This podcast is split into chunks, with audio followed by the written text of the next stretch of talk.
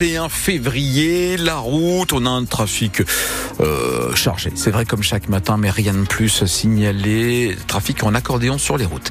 Pascal, la météo et donc la pluie arrive ici sur la région. Hein. Oui, c'est ça, quelques éclaircies encore possibles ce matin et puis l'arrivée des nuages et de la pluie assez forte pour la soirée notamment, les températures de dix à onze degrés pour les maximales. Pascal Thiebault, des parents et des enseignants se mobilisent dans le Pas-de-Calais pour sauver les classes. La carte scolaire prévoit actuellement la fermeture de cent vingt-neuf classes de maternelle et d'élémentaire dans le département en raison de la baisse du nombre d'élèves. Une centaine de ces classes sont situées dans les secteurs de Béthune et de Lens. Hier, une quinzaine de parents se sont manifestés devant l'école Curie-Colette à Vendin-lès-Béthune pour protester contre la disparition annoncée d'une classe en maternelle. Louise Forbin les a rencontrés.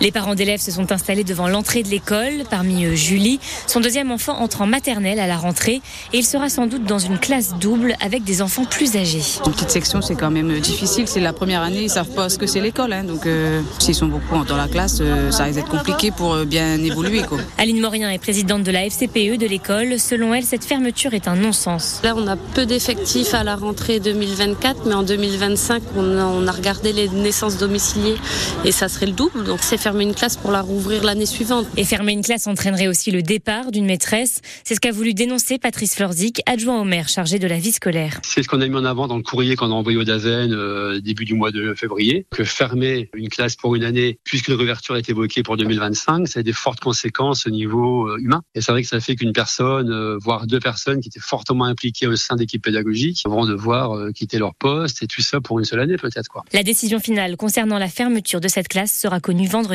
Mobilisation donc hier à Vendin-lès-Béthune. Des actions sont aussi prévues demain à Auchy-les-Mines, Rouvroy et Auchel. Dans le Nord, ce sont deux cent soixante-neuf classes de maternelle et élémentaire qui devraient fermer à la rentrée pour quatre-vingt-seize ouvertures et la suppression de cent trente postes. Là encore, moins d'élèves annoncés dans le département, trois mille neuf cents de moins. Le gouvernement tente de calmer les agriculteurs qui ont repris leur blocage par endroits. À neuf heures tout à l'heure, le Premier ministre Gabriel Attal tiendra une conférence de presse sur la loi d'orientation agricole avec l'inscription de la souveraineté alimentaire.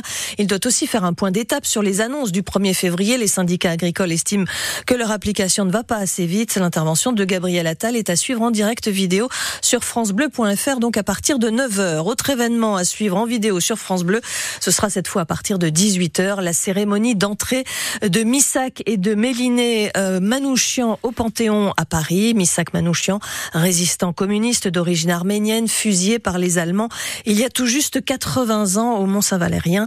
Les noms des vingt-trois résistants qui l'accompagnaient et qui ont aussi été exécutés ce jour-là seront gravés à l'entrée du caveau. Parmi eux, c'est le nom de Cesare Lucarini qui a vécu à Pont-à-Vendin dans le Pas-de-Calais, euh, résistant de la première heure, condamné par la cour spéciale de Douai, emprisonné à Cuincy avant d'être envoyé au camp de travail d'Éperlec.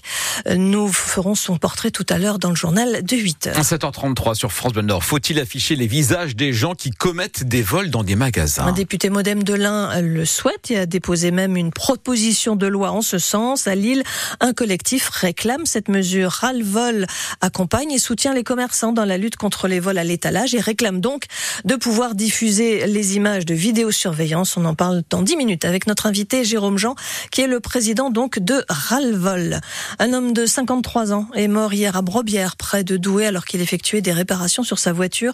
Il s'est retrouvé coincé sous le véhicule. Les secours l'ont rapidement dégagé, mais il n'a pas survécu. Et puis, Pascal, c'est un peu un ovni qui débarque aujourd'hui au cinéma. L'Empire de Bruno Dumont fait partie des sorties de la semaine. Le réalisateur de La vie de Jésus ou encore de la série Petit Quinquin retrouve des acteurs de notre région et les paysages de la Côte d'Opale pour donner sa version alors très personnelle de la science-fiction. Star Wars chez les ch'tis, en fait.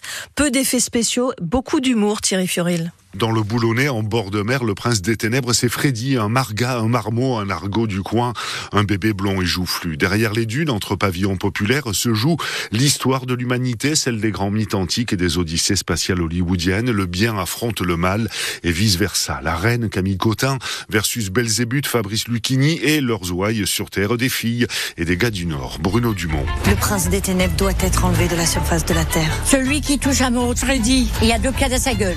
Je crois que sacré dans le profane, moi. C'est effectivement des héros. Alors, ils n'ont pas des cas, mais il y a quand même des gens héroïques. Je pense qu'il y a des salauds moi je, je m'amuse à les, à les distinguer et à en faire un récit fabuleux, mais en fait c'est la réalité qui les confond. C'est l'été, les Amazones rivales Nina Coudry et Anna Maria Vartolomei portent des robes légères et assument leur libido, ça change des super-héros asexués. Dans cette guerre des étoiles loufoques, il y a quand même des sabres laser et en guise de vaisseaux spatiaux, un château et une cathédrale démesurée. Cet empire n'a rien à envier à l'autre, bien plus drôle, moins bruyant et moins cher à produire. T'as pas peur du démon, toi ? J'ai surtout pas peur des hommes.